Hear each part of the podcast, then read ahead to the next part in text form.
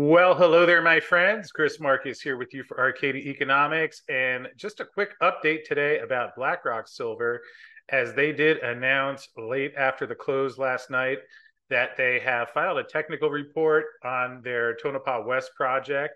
And they have prepared a 43101, which is now available in the SEDAR database. And just wanted to make sure that you knew that it was up there.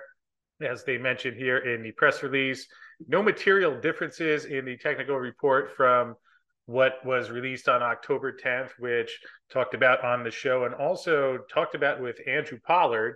And that was an updated maiden resource that came in at 100 million ounces of silver equivalent, 570,000 ounces of gold, 47.7 million ounces of silver with a 200 gram per ton silver equivalent cutoff grade and that's based on 6.12 million tons, which Blackrock reported a 29 cents per ounce discovery of silver equivalent. And that was the basis for the underlying resource estimate that was updated. And now the 43101 is available. So I'll put the link to that in the description field below, where you can go take a look at that to find out some more specifics about the details.